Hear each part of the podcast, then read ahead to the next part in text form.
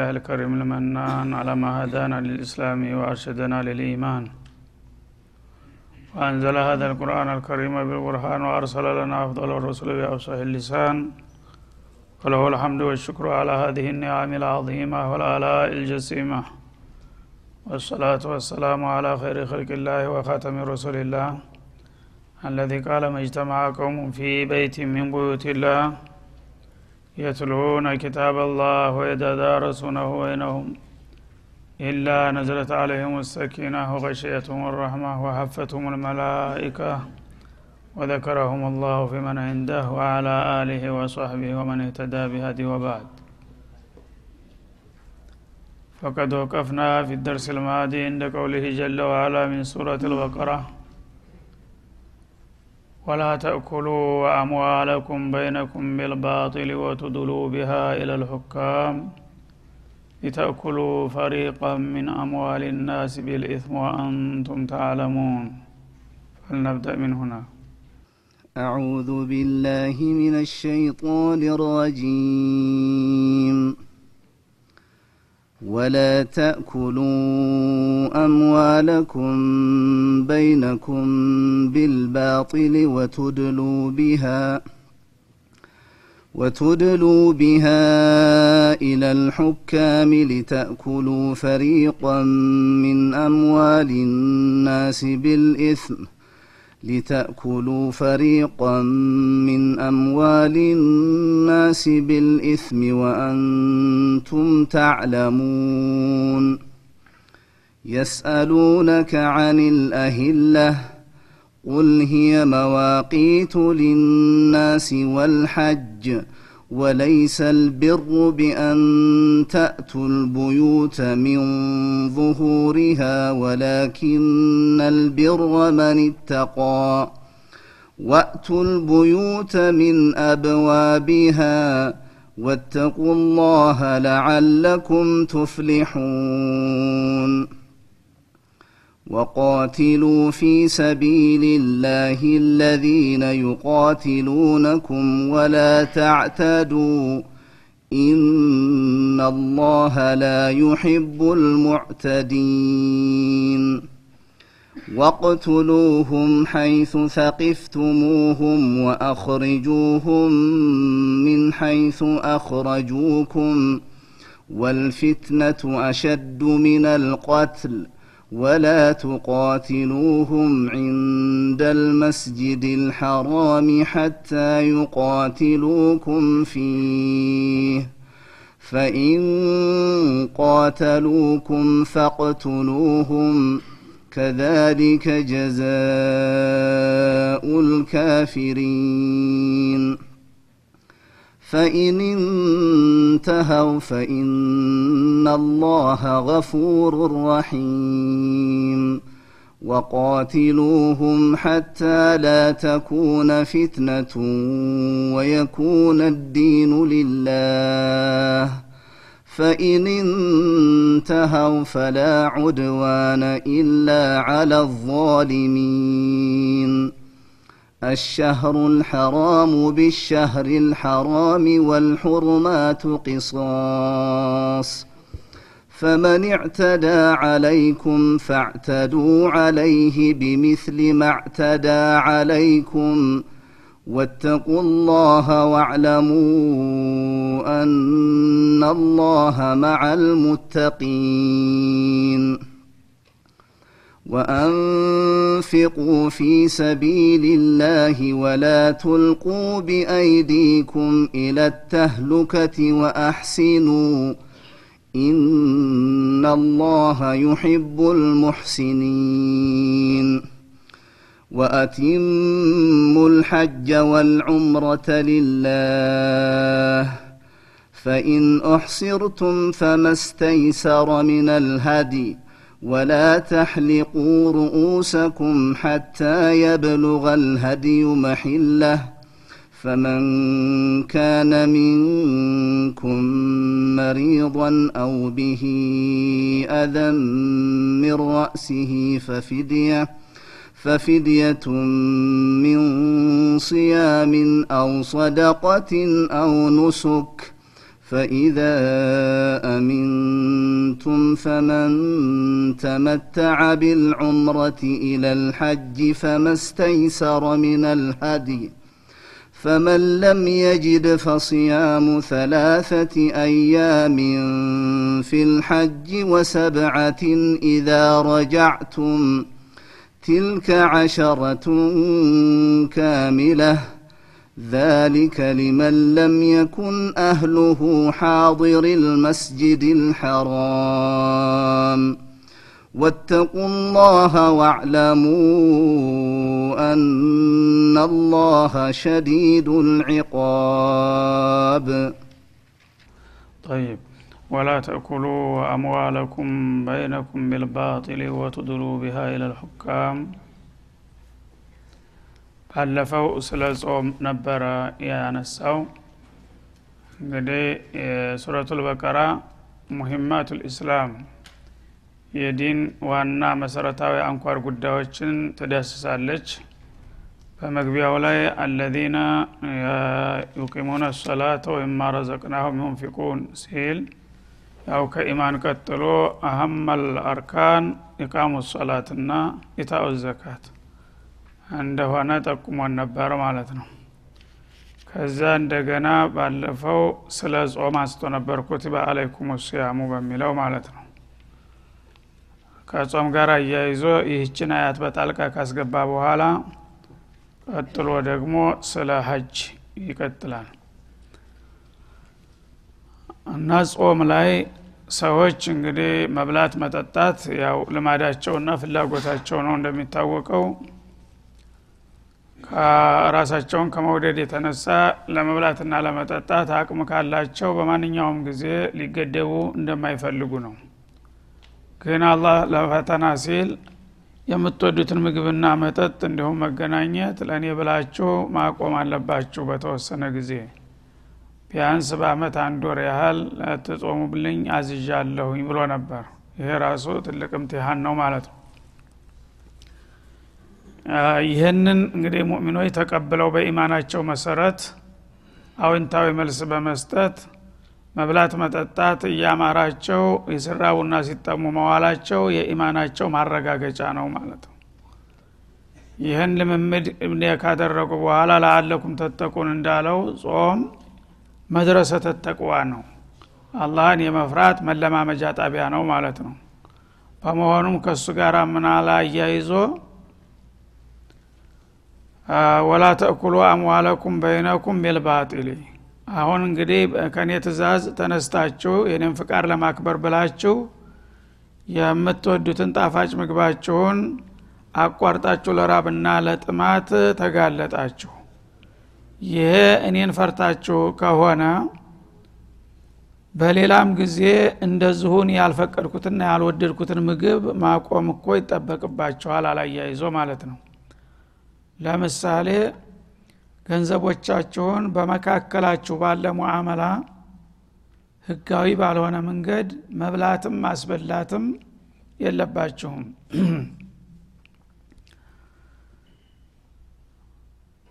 እንግዲህ ሰዎች በተለያየ መንገድ ነው ገንዘብ የሚያገኙት እንደሚታወቀው። በመስረቅ በመቀማት በማጭበርበር በመክዳት በማታለል እንዲሁም ጉቦ በመስጠት ሪባ በመሳሰሉ ነገሮች የተለያዩ ገንዘቦችን ያገኛሉ። እኒህን ሁሉ ያካትታል። ወላ ተእኩሉ አምዋለኩም በይነኩም ቢልባጢል። ገንዘቦቻቸውን በመካከላችሁ ህገወጥ በሆነ በከንቱ መንገድ አትብሉ የሚለው ሙሐረማት የሆኑትን ሙዓመላዎች ሁሉ በሙሉ ያካትታል ማለት ነው። እና የረስህን ንጹህ ገንዘብህን በሀላል ከስበህ ያፈራኸውን በረመዷን ቀን እንዳትበላ ብዬ ስከለክልህ ትእዛዜን ተቀብለህ እንዳከበርክ ሁሉ በማንኛውም ጊዜ ደግሞ ጭራሽ የማልወደውንና የማልፈቅደውን ነገር የሰውን ገንዘብ ያላግባብ እንዳትበሉ። እንግዲህ ሀላሉን ገንዘብ ለአላህ ብለህ መብላትን የምትቆጠብ ከሆንክ ሀራም የሆነውን ጭራሽ መብላት አይጠበቅብህም ማለቱ ነው። ይሄ በጣም ስልታዊ የሆነ አነጋገር ማለት ነው ረመዷን የጾምከው እየተራብክ የተጠማ ያለፍከው ወር ሙሉ እኔን ፈርተህ ነው። የገዛ ገንዘብህ ነበር። በመሰረቱ ገንዘቡ ሀላል ነበረ ማለት ነው። ግን በሌላ ጊዜ በባጢል የሚሰበሰቡ ገንዘቦችን ህገወጥ በሆነ መንገድ የምታገኟቸውን ገንዘቦችም እኔን ፈርታችሁ ከመብላት መቆጠብና መራቅ አለባችሁ። ይህ ሲሆን ነው ትክክለኛ ኢማናችሁ የሚረጋገጠው ይላል ማለት ነው እና ቅድም እንዳልኩት እንግዲህ በአጠቃላይ ገይረ መሽሩዕ በሆነ መንገድ የሚገኙ ገንዘቦችን ሁሉ በሙሉ መጠቀም እንደማይፈቀር ነው ማለት ነው። ወላ ተእኩሉ የሚለው ዒባራ ቀጥታ መብላት የሰው ልጅ ዋና አላማውና ፍላጎቱ ስለሆነ እንጂ የማይበሉ እቃዎችንም ቢሆን ያለ አግባብ መውሰድ አይፈቀድም ማለት ነው። ምክንያቱም ከመናፊዑ ሁሉ የበለጠውና በጣም የሚያጓጓው የሚበላ ነገር ስለሆነ የተገኘው ነገር ሁሉ ዝሮ ዝሮ ወደ ምግብነት ነው የሚለወጠው። እና መልበስም ቢሆን ማጌጥም ቢሆን የተለያ መሳሪያዎችም ቢሆኑ እቃዎችም ቢሆኑ በባጢል መንገድ ገቢ ካደራካቸው እንደ በላሃቸው ይቆጠራል ማለት ነው። እና የሚበላውን ብቻ ነው እንጂ ከዛ ውጭ ያለውን ንብረት በወስድ ግድ የለም እንዳትል ማለት ነው ወቱዱሩ ቢሃ ኢለልሑካም እንደገና ደግሞ በቀጥታ መብላት ብቻ ሳይሆን በተዘዋዋሪ መንገድ የሚበሉም አሉ ይላል። እሱንም ጭምር ያካትታል። ለምሳሌ ካላቸው ወደ ዳኞች ወይም ወደ ባለስልጣናት ገንዘቦችን አትወሩሩ ይላል። ለምን? ሊተእኩሉ ፈሪቀ ምን አምዋል ናሲ ቢልኢትም በዛ ለዳኞች በወረወራችሁት ገንዘብ አንጻር የሌሎቹን ሰዎች ገንዘብ ልትበሉበት አልማችሁ የምታወጡትም ገንዘብ እንደዚሁ ከክልክሉ ይቆጠራል ይላል። ማለት ምንድን ነው ሪሽዋ ጉቦ ማለት ነው። ሰዎች እንግዲህ በአንድ ነገር ይጣላሉ በሕቁቅ ያ የተጣሉ ሰዎች እኔ ያቸንፍ ያቸንፍ ብለው ዳኛ ላይ ክስ ይመሰርቱና ይከራከራሉ ማለት ነው። በሚከራከሩ ጊዜ ካለው ስግብግብነት በመነሳት ይሄ ዳኛ በነፃ ሀቄን አይፈርድልኝም ወይም ደግሞ ልፈልገው ያገኘሁትን ገንዘብ አይሰጠኝም የሚል ስጋት ሲሰማው በጥቅም ሊያታልለው ይሞክራል ማለት ነው። ያው የሚተባበሩ ከሆነ የሙለታውን አላጠፋም የሚል መስመር ይዘረጋል ማለት ነው። ይሄ ምን ማለት ነው? በእጃዙር መብላትህ ነው አሁንም ማለት ነው። መብላትም ማስበላትም ነው ይሄ።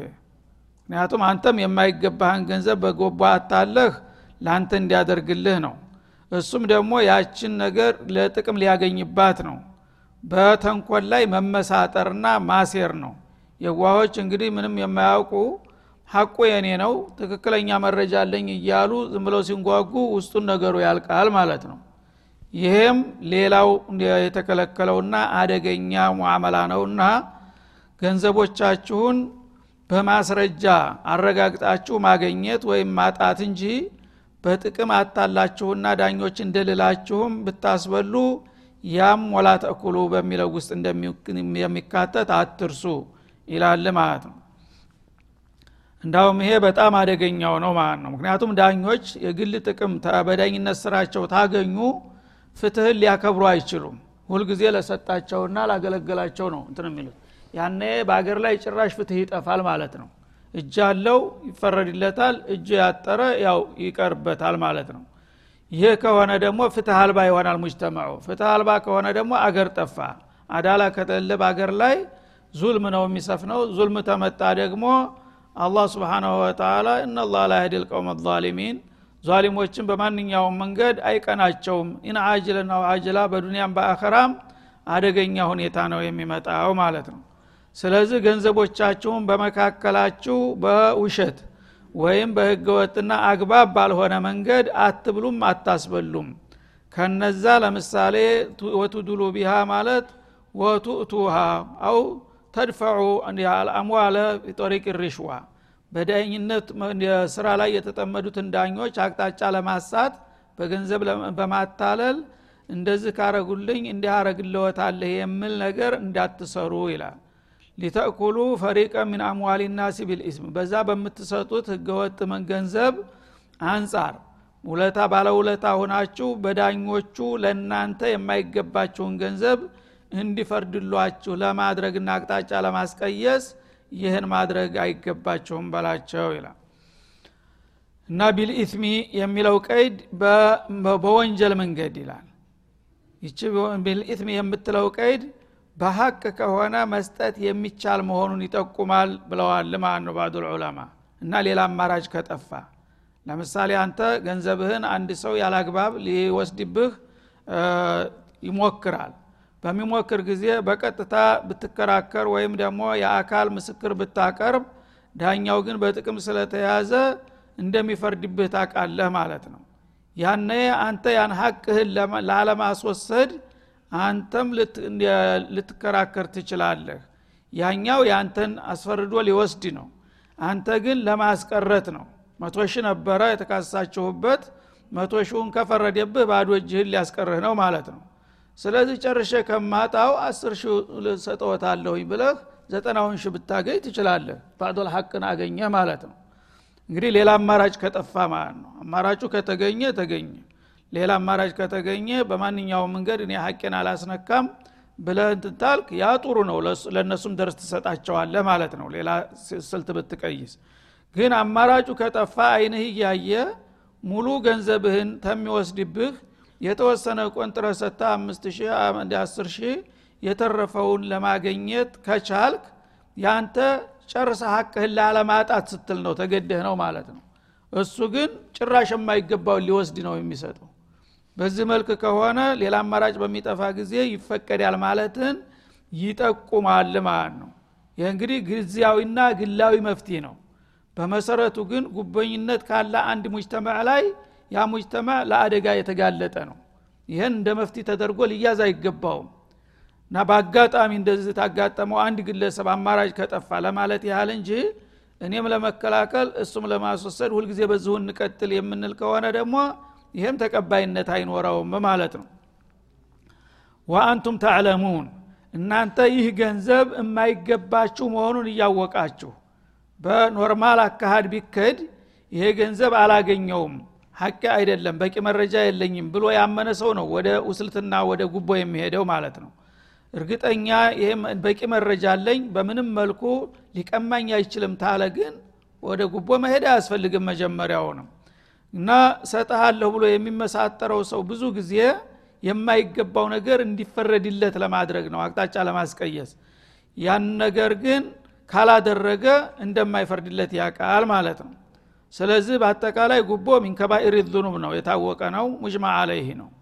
እና በጉቦ የማይገባውን ማስፈረድ በጣም አደጋ ሙጅተማዕን ራሱ በላይ የሚያመጣ ነገር ነው ማለት ነው ፍትህን የሚያወድም ነገር ነው። ስለዚህ በዚህ መልክ ሰዎች የማይገባቸውን ገንዘብ በቀጣም ሆነ በተዘዋዋሪ መብላት የለባቸውም። እናንተ እያወቃችሁ አለ። እያወቃችሁ ሲል ምናልባት ሳያውቅ መስሎት በሹብሃ የሆነ ከሆነ ያ ደግሞ ምናልባትም ኢደጅታደል ሙጅተሂዱ ባለ ውስጥ ሊገባ እንደሚችል ይጠቁማል ማለት ነው። ሰዎች ግን ብዙ ጊዜ ጉቦ የሚሰጡበት ነገር እያወቁት ነው። ይህን ነገር ካላደረግኩኝ አይሳካም ብለው ነው እንጂ የሚያደርጉት በስተት የሚሰጥ ሰው የለም ማለት ነው። እርግጠኛ ጭንቀት ወይም ፍርሃት ሲሰማው ነው። ይህን ነገር በዚህ መንገድ ካላድኩ በስተቀር አላገኘውም ሲል ይሁን ግደለም ብሎ ያደርገዋል። አንዳንዱ ግን ዝም ብሎ በአጋጣሚ ሳያስበው ሊያደርገው ይችላል ማለት ነው። ማለት ምንድን ነው ዳኞችን በማንኛውም መልኩ በጥቅም ማስለመድ አይፈቀድም። ምክንያቱም ዳኛ መንግስት ቀጥሮታል ደመወዝ አለው። ህብረተሰቡን ሊያገለግል ፍትህ ሊያስከብር ነው የተቀመጠው። ሌሎች ሰው የጣልቃ ገብተው ገንዘብ ሊሰጡት አይገባም ማለት ነው። ያው ወንጀል ለማሰራት ካልሆነ በስተቀር አንዳንዶቹ ግን በጓደኝነት ለምሳሌ ጓደኛ ነው ጎረቤትህ ነው ታቀዋለህ ዳኛውን። አንተም ቀድያ የለህም። ቀድያ እሱ ጋራ የሚያገናኝህ ነገር የለም። ማንኛውም ጓደኛ እንደምትጋብዘው ልትጋብዘው ትችላለህ ማለት ነው ግን ምናልባት በምትጋብዘው ጊዜ አንድ ቀን አንድ ጉዳይ ቢያጋጥመኝ የዛ ጊዜ ይረዳኛል የሚል አስበህ ከሆነ ይህም ራሱ ያ ነው። እንተዋወቅ ማለት ነውና ማለት ነው። ስለዚህ አንቱም ተዕለሙን ማለት በቀጥታ ይችን ነገር ለማስፈጸም አልማችሁ እንዳታደርጓት። ግን በጓደኝነት በጉርብትና ዝም ብላ አገኘው ማንም ጓደኛ ምሳ እንደሚጋበዝ ወይም ደግሞ እንጫወት ሻይ ቡና እንደሚባለው ይሄ ስልጣኑ ባይኖረውም ልታደርገው የሚችለው አዲ ነገር ከሆነ ልታደርገው ትችላለህ ማለት ነው። ግን ከአንድ ጉዳይ ጋር አዛምድሃት ወይም ገና ክሱን ባትመሰርትም ልትከስ አስበህ ይህን ሰውዬ ካሁን ጀምሬ ልተዋወቀው ብለህ ከሆነ ይህችም ሌላ ጉዳይ ናት ነው የሚለው ማለት ነው።